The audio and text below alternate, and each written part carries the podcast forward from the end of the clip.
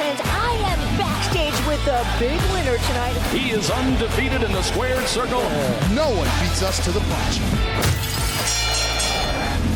I don't know. Well, this one it was a weird way to, uh, because I do a lot of boxing and, and MMA, but this is a little different because the gloves, obviously no gloves, obviously, but it's a little bit weirder because you can't really block or, or like bob and weave like you want to because like there's no gloves, so any little thing could just catch you.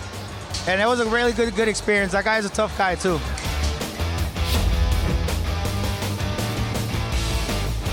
Um, I think I don't. Um, I, I it did kind of it didn't intimidate me, but it kind of got me like aware. But after I feel like I dropped him the first time, I threw everything out and I kind of tried to go for the kill. I did the rookie mistake. Me for having less fights, I, I fell for it and I went for the kill and then I got caught. But that was, was he was a tough guy. I can't believe that that happened. I can't believe I got dropped. I can't believe it. It's just it's just weird.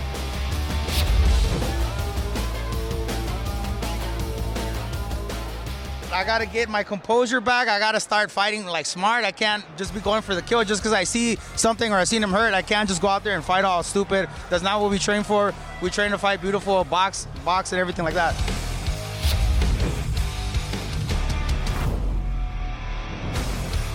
I actually. I gotta look it back. Everything just went so fast. This is a tough. This is a weird sport for me. Or like I, I like it. I, I love it because it, but it just happened so fast that I gotta look back and see what happened.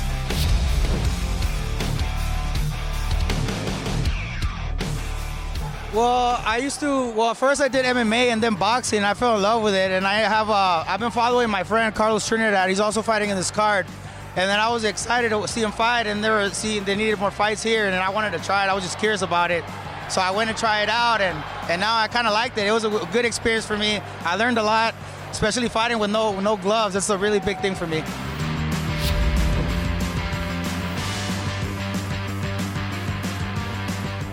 Oh, different. I gotta listen to the coach. I gotta keep my eyes open. I gotta keep my chin down, and I gotta just follow the rules because I don't. I feel like I got too hungry for a knockout, and I got caught myself. And a good thing I got my my composure back and finished it off.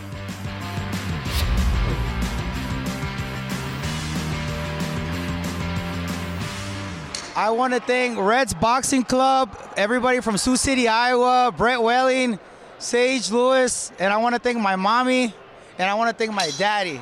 I'm Drako Rodriguez with Bare Donkey News, and nobody beats him to the punch.